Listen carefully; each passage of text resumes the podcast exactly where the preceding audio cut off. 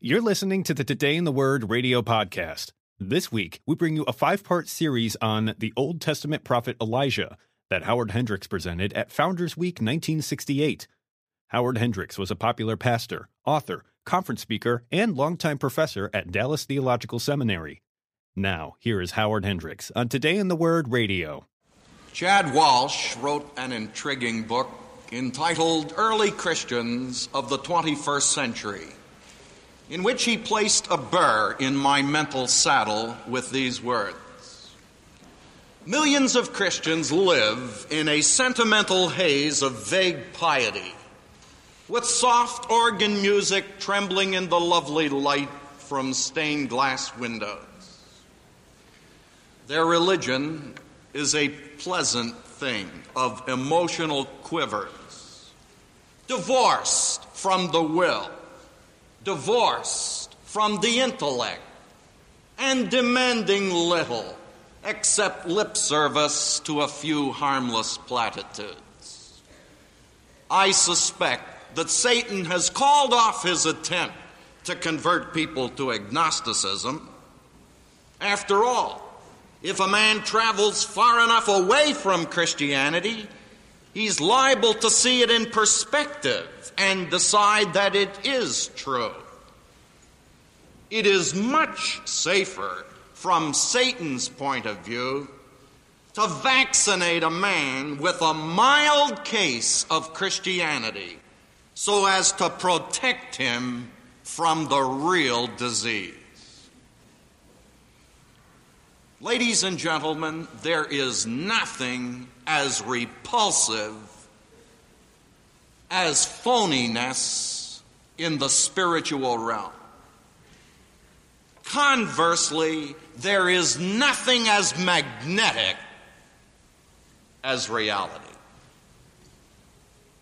How refreshing to study the life of a man who was for real. There is not a shred of phoniness in this man's life and experience. Problems? Yes. Phoniness?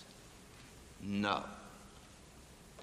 Yesterday, we focused our attention upon 1 Kings 17 and verse 1, which constitutes an introduction to the life of the prophet. There we saw Elijah in confrontation. This rustic renegade from the rural regions storms into the palace of the king and delivers his ultimatum. He was able to communicate in a generation of spiritual declension because he was convinced of the reality of God. God was alive. He was convinced that he was God's personal representative to that society. And that created responsibility. A responsibility to speak when others were hiding. He was convinced that there were resources adequate and available and the Word of God had become His Word.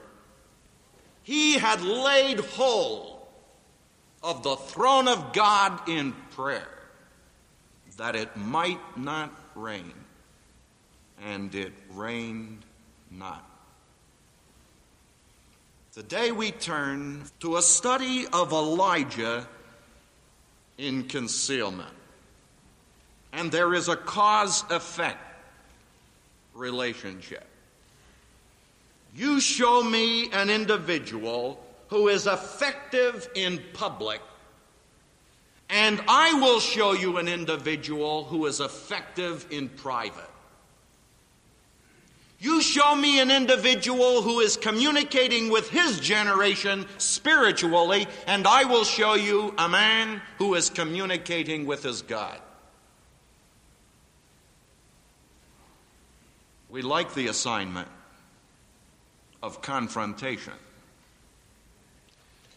But the assignment of concealment is hard to choke down. If you have a Bible and you are taking some notes, may I encourage you to write four words in the margin of your Bible. These four words unravel the plot in verses 2 through 7. First of all, I want you to write beside the words 2 and 3 command. Secondly, beside verse 4, promise. Beside verses 5 and 6, response. And beside verse 7, test. The order is both significant and spiritual. A command, a promise, a response, and a test. Let's examine these in detail. In verses 2 and 3, note the command. And the word of the Lord came unto Elijah, saying, Get thee hence, and turn thee eastward, and hide thyself by the brook Cherith, that is before Jordan. Go hide yourself. Hide yourself, Lord? When there's so much to be done and so few people involved in the process of doing it? Hide yourself? That's right. Go show thyself, that's easy. Go hide thyself, that's difficult.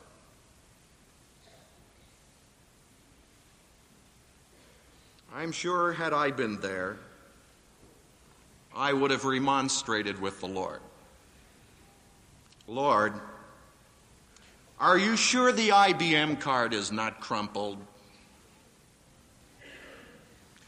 Lord, are you sure your PBX operator does not have the wrong plug in? Lord, I'm a palace man. And you want a palace man to hide himself. That's right.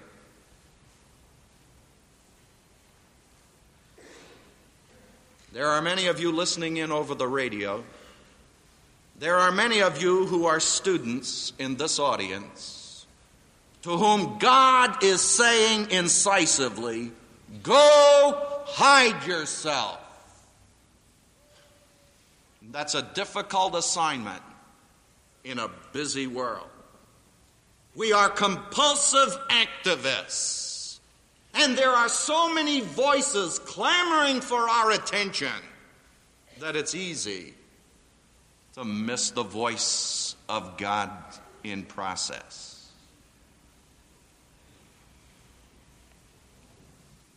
I was talking some time ago at a pastor's conference to a man who came to see me for counsel. He had severe problems in his work. I said, Pastor, how much time do you spend thinking? Thinking? Hendricks, I don't have any time to think. If I stop to think, I get behind. And this is precisely our dilemma. Julian the Apostate, during the first century, was determined to blot out every trace of Christianity. He discovered to his embarrassment the law of spiritual thermodynamics, namely, the greater the heat, the greater the expansion. The more he persecuted the thing, the more it flourished. Finally, he got his little straggling band of men in an upper room and he shouted to them, Bah! Christianity provokes too much thinking. Why, even the slaves are thinking. Which to a Roman mind was incredible because Romans said slaves do not think. But my friends, slaves do think under the impact of the word. Do you? I have never met a Christian who sat down and planned to live a mediocre life. You keep going the direction in which you're moving, you may land there. The unexamined life is not worth living. And how we need to hear in our giddy age go, hide thyself. But I want you to note in verse 4 the promise. God never gives a command without providing the dynamic to fulfill that command. He never calls you a ta- to a task without providing all of the resources you need for it. In verse 4, we read, And it shall be that thou shalt drink of the brook, and I have commanded the ravens there to feed thee. Very simple fare. Simple, but sufficient. I've had some wonderful opportunities working with students. I have a student coming to see me periodically now.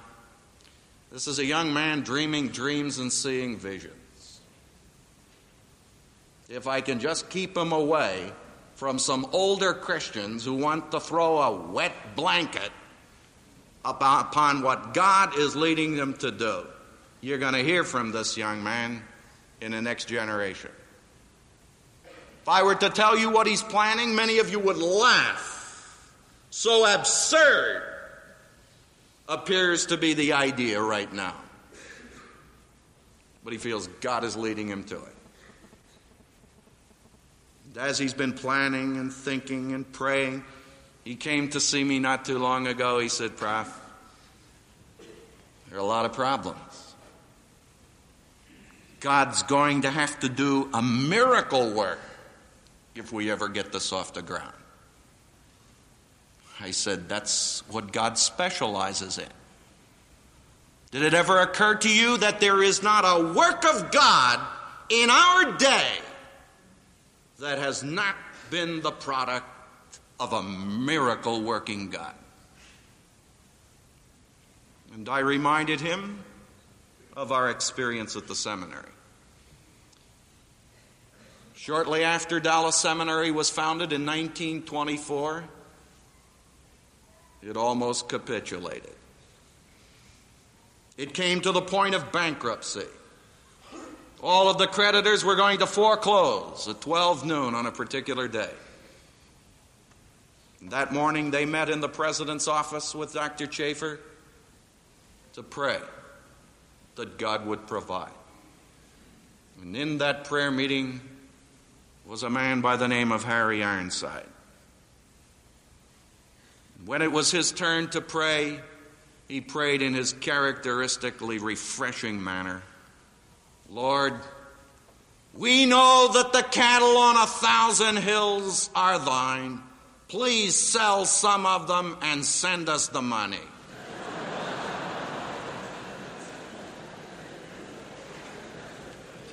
While they were praying, a tall Texan with boots on and an open collar stepped up to the business office and said, I've just sold two carloads of cattle in Fort Worth. I've been trying to make a business deal go through and it won't work, and I feel God is compelling me to give this money to the seminary. I don't know if you need it or not, but here's the check. And a little secretary took the check and, knowing something of the criticalness of the hour financially, went to the door of the prayer meeting and timidly tapped.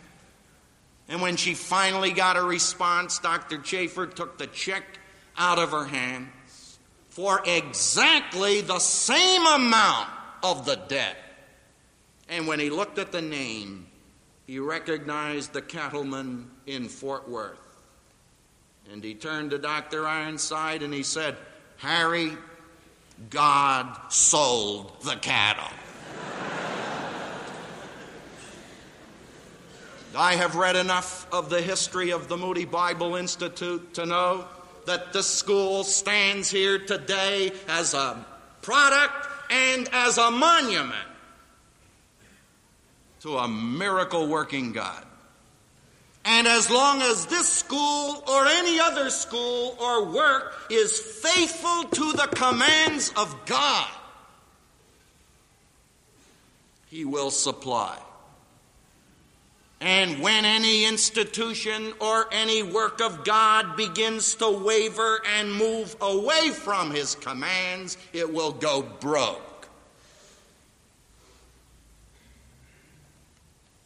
Am I talking to some young man or woman who also is dreaming dreams and seeing visions, in whose life the Spirit of God is moving with concern to reach the thousands of people who could care less about Jesus Christ.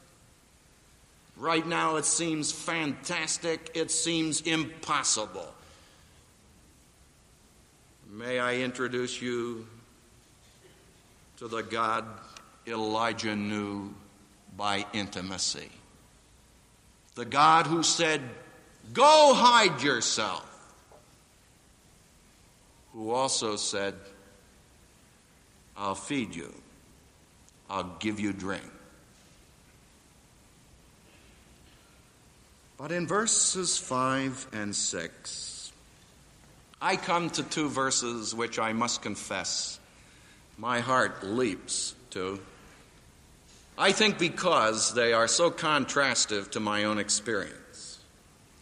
For in verses 5 and 6, I read of the response of this man of God. Here's the command, here's the promise. But there must be a response. And there is. Verse 5 So he went and did according unto the word of the Lord. For he went and dwelt by the brook Cherith that is before Jordan. The ravens brought him bread and flesh in the morning, bread and flesh in the evening, and he drank of the brook. I mentioned earlier I would have been conducting an argument with God.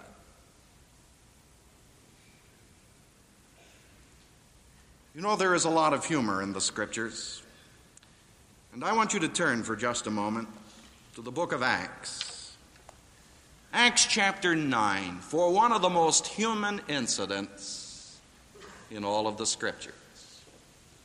In Acts chapter 9, as the chapter opens, we are introduced to public enemy number one to the church Saul, breathing out threatenings and slaughter. Moving from Jerusalem to Damascus, and on the road he meets the risen Christ and he's revolutionized. In verse 26, we read, and when Saul was come to Jerusalem, that is, on his way back, he essayed or attempted to join himself to the disciples, but they were all afraid of him and believed not that he was a disciple. I think I overhear one of them saying, Look, how sharp can you get? This man feigns conversion in order to get on the inside of the group and find out who are the individuals identified with the group, and then he'll proceed to liquidate us one by one. Oh, no. We're not taking him in. This is hard for me to believe in terms of contemporary Christianity. You know, down south, we give invitations for everything. We give invitations to join the church. Open the doors of the church, and the people come forward, and we ask them profound questions such as You know Jesus Christ as your Savior, don't you?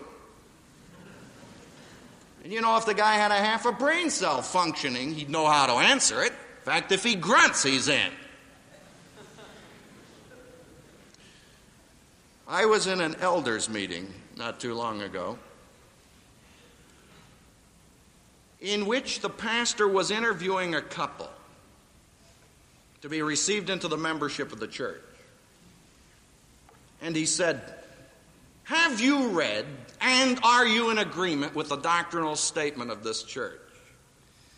And the man blushed profusely. He said, Pastor, may I remind you, you just gave this to me last night. And frankly, I have not time to read it yet. Oh, well, he said, that's all right. We'll change the question. Will you read it and be in agreement? and so help me right in front of my eyes, they took him in. And when I read a section like this, I find it very difficult to identify. Oh, no. Not him. Now, you turn to verse 10 of the same chapter and you get a little flash of insight in terms of the mentality of these people as to why they were skeptical of his conversion. And there was a certain disciple at Damascus named Ananias. And to him said the Lord in a vision, Ananias. And he said, Behold, I'm here, Lord. And the Lord said unto him, Arise. Yes, sir.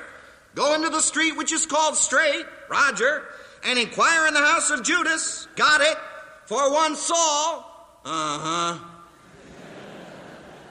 of Tarsus. I don't think he ever heard a word from here on out. How do I know? Look at verse 13. He prayed. And in his prayer, he proceeds to give God a little information. Do you ever do that in your praying? Lord, this is Hendricks. 2820 Milmar Drive. We even had the zip code today. That's what he's doing. Look at verse 13. Lord, I've heard by many of this man how much evil he hath done to thy saints, and I'm one of them to thy saints at Jerusalem, and I heard he just left there and he's on his way here, where he has authority from the chief priest to bind all that call upon thy name. Now, I know you have a period in your text, but I do not believe there should be a period here. I don't think he ever finished his prayer.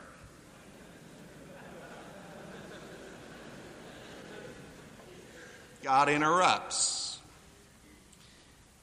But the Lord said unto him, Go thy way. For a moment, when God said to Ananias, Go, he says, Lord, you appraised of all of the facts. When God said, Go thy way, he ceased debating. And he goes and he puts his hands on him, verse 17, and he calls him Brother Saul. How would you like his assignment? How would you like to put your hands on public enemy number one, recently converted? If I had been there, I'd have gone and said, Brother Saul. Well, you're not sure about what this man's going to get up from his knees and put air between your head and your body. You wouldn't know it until you sneezed.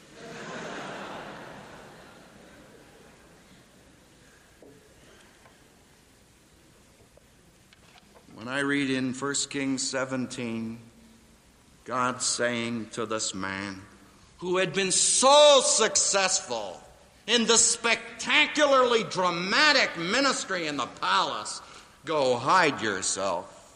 There is not a word of debating or argumentation. He went and did according to the word of the Lord.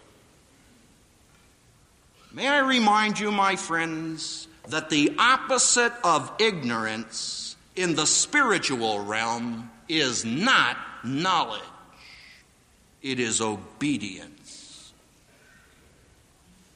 To obey is better than sacrifice, and to hearken than the fat of rams.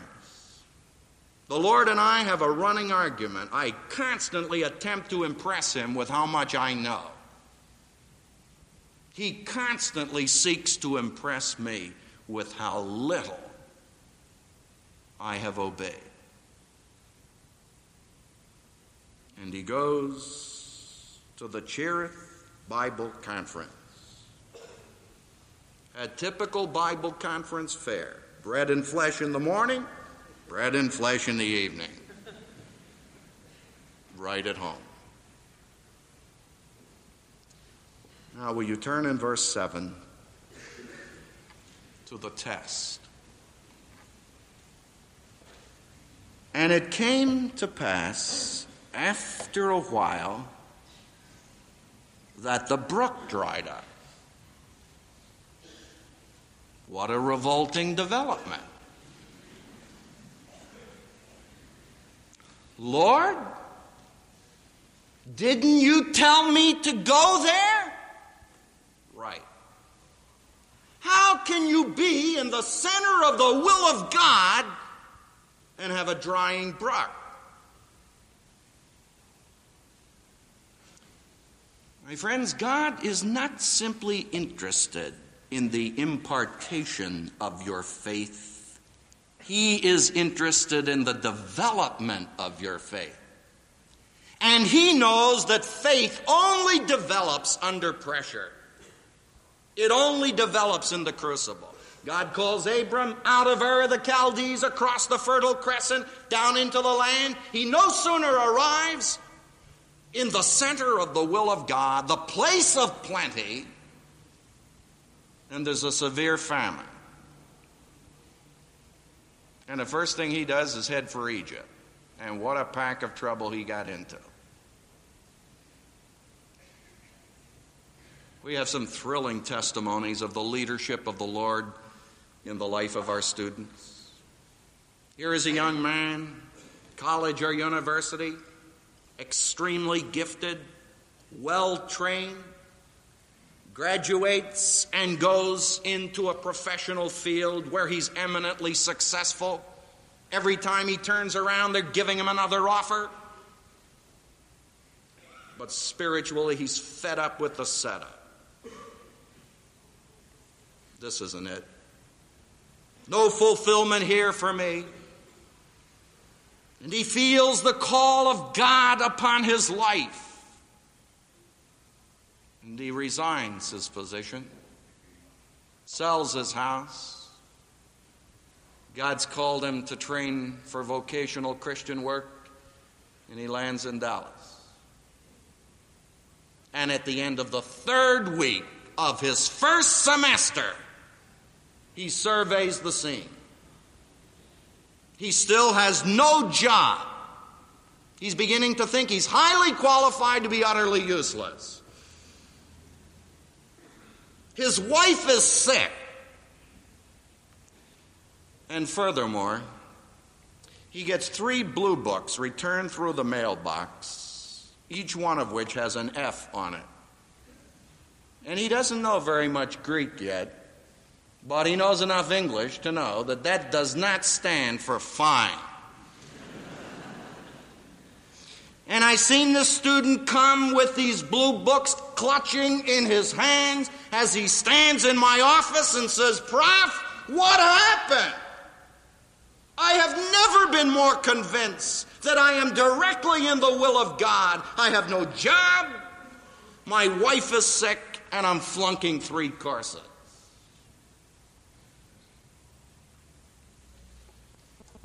And I have often said, my friend, this is as much a part of the curriculum God has designed to shape you as the courses in which you are enrolled. Will you turn with me for just a moment to Mark chapter 4? Our Lord illustrates this principle.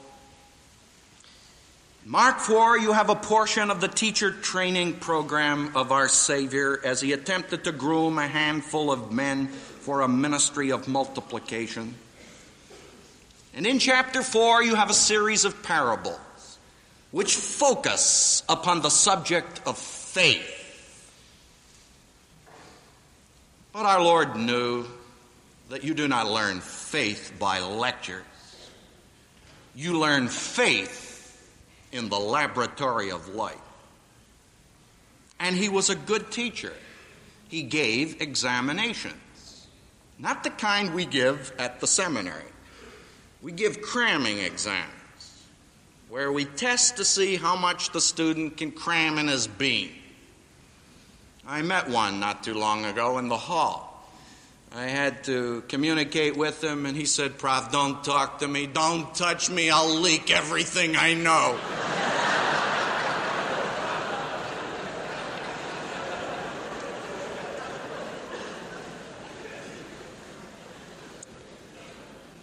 no, our Lord said, verse 35, and the same day, what day?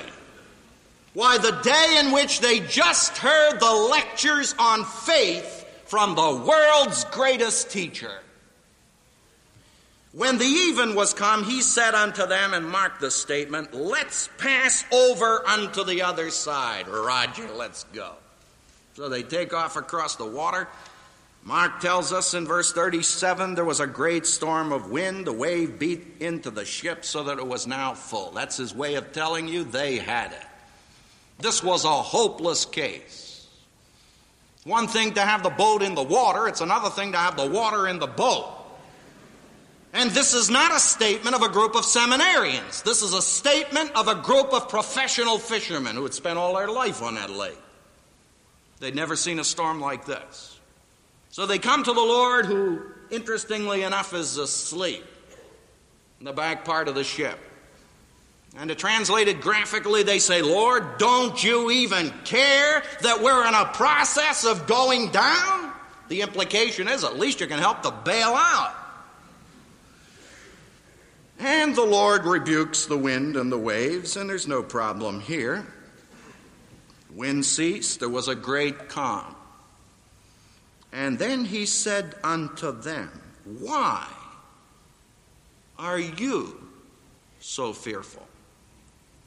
How is it that you have no faith? The little word you is in the emphatic position. How is it that you, of all people, have no faith? You who just heard the lectures. They wrote a blue book. And it came back with a big F on it. And that was not for faith. You know, I have asked myself suppose Jesus Christ were to return to speak personally to the Moody Founders Week conference, what would he say?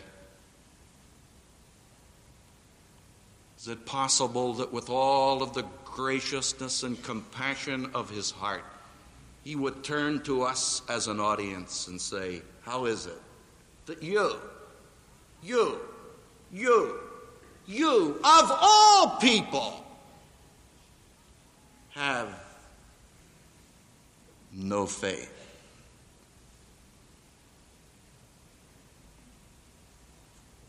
Privilege creates responsibility. Revelation demands a response. God has commanded, He has promised. The next step is yours. It's a step of obedience. But mark it well. The moment you take a significant step of obedience, you're going to be put into the crucible. You're going to be tested. You're going to have to write a blue book on your faith.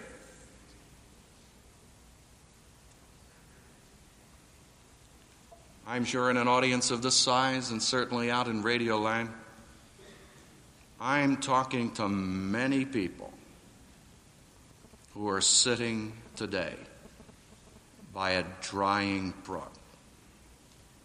It could be financial, it could be physical, it could be intellectual,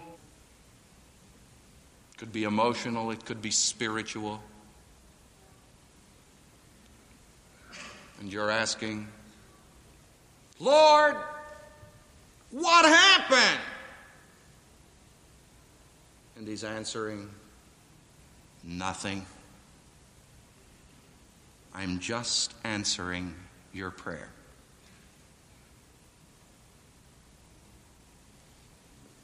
Can you put yourself in Elijah's position for just a moment? Here he sits, the brook diminishes, it becomes a trickle. Finally, there are some puddles, and then they evaporate. How do you respond to that? I'll tell you, I have the highest respect for this man. I wouldn't have done that. Why, had I watched that brook diminishing, I'd have gotten out my Texaco map. I'd have been looking for every water hole in the area. My motto is don't sit there, do something.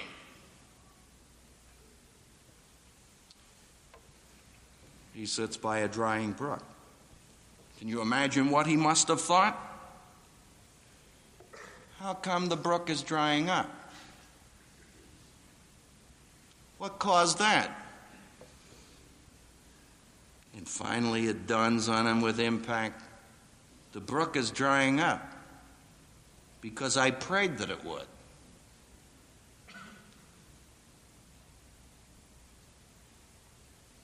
Sometime you have asked, Lord, make me like your son. And he takes you at your word and begins the process, and you say, Lord, what happened? Why did you allow this to come into my life? What are you doing with this drying brook? He says, Nothing except answering your prayer. For never forget Jesus Christ, although he was a son, yet learned he obedience through the things that he suffered. Perhaps what the Spirit of God is saying to many of us today is I want to minister through you. But before I can ever minister through you, I must minister to you. Don't despise the educational experience of your drying brook. Don't throw in the towel. Don't perform an abortion upon the divinely devised process. Let patience have her perfect work, that you may be mature and complete. He wants to make you just like his son. You've been listening to the Today in the Word radio podcast and a message on the Old Testament prophet Elijah that Howard Hendricks presented at Founders Week 1968. Howard Hendricks was a popular pastor, author, conference speaker, and longtime professor at Dallas Theological Seminary. Audio copies of this and many other messages from the podcast are available at moodyaudio.com. Today in the Word Radio is a production of Moody Radio, a ministry of the Moody Bible Institute.